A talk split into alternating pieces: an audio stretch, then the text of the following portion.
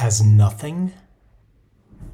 Brothers and sisters, I consider that the sufferings of this present time are as nothing compared with the glory to be revealed for us.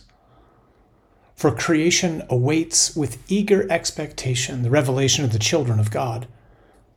For creation was made subject to futility, not of its own accord, but because of the one who subjected it in hope that creation itself would be set free from slavery to corruption and share in the glorious freedom of the children of God. We know that all creation is groaning in labor pains even until now, and not only that, but we ourselves, who have the first fruits of the Spirit, we also groan within ourselves as we await for adoption the redemption of our bodies. Romans 8, verses 18 to 23. I can just imagine the reaction, if we're listening, to this reading from St. Paul to the Christians in Rome this coming Sunday. I'm wondering how two friends of mine who were recently diagnosed with aggressive cancer will hear this. I'm thinking of another couple whose daughter has been the victim of human trafficking I'm wondering about a man who was horribly abused when he was a young man. I'm thinking of a woman who has lived most of her life battling depression.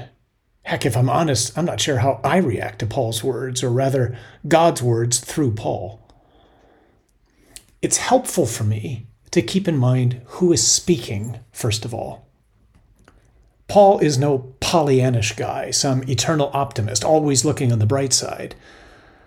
This is a man who, quote, received at the hands of the Jews the 40 lashes less one, unquote, was beaten with rods three times, stoned once and left for dead, shipwrecked three times, adrift at sea for at least 24 hours, and was in, quote, danger from robbers, danger from his own people, danger from Gentiles, danger in the city, danger in the wilderness, danger at sea, danger from false brothers, and toil and hardship through many a sleepless night, and hunger and thirst, often without food, in cold and exposure, unquote. 2 Corinthians 11, verses 24 to 27. Okay, so Paul knows suffering firsthand.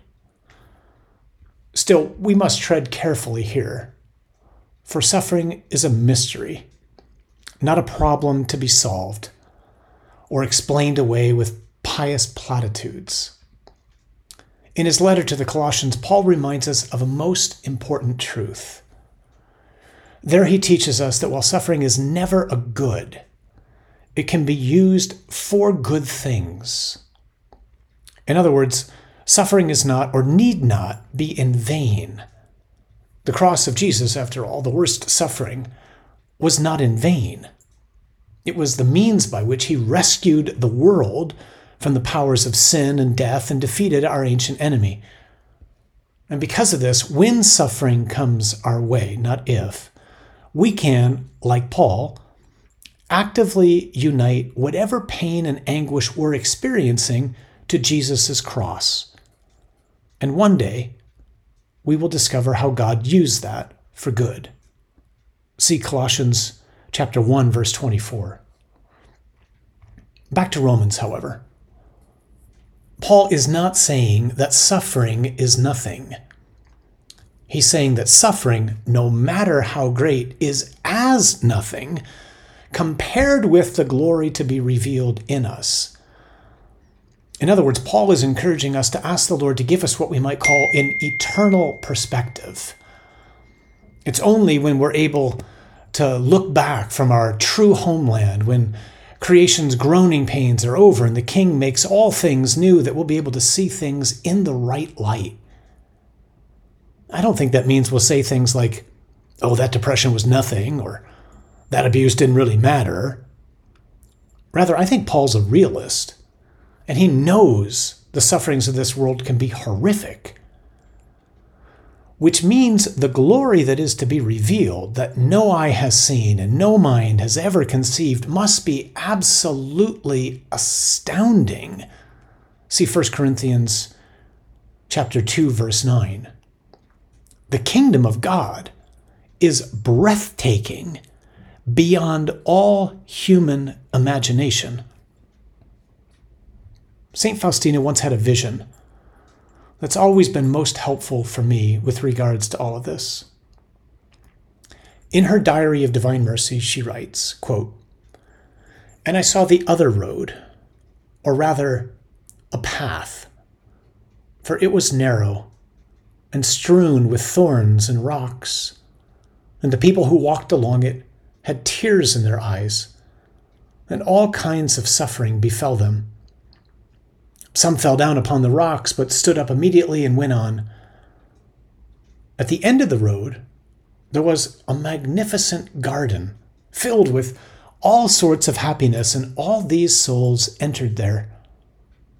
At the very first instant, they forgot all their sufferings. Paragraph 153. Let us pray for all those who are on that path today, filling up in their own flesh what's lacking in the suffering of Christ. Let's pray for the grace to persevere amidst any and all hardships. Let's ask the Holy Spirit to put within us a deep hunger for the kingdom of heaven. And let's ask Jesus to show us this week what he's asking us to do to build for that kingdom until he returns and makes all things new.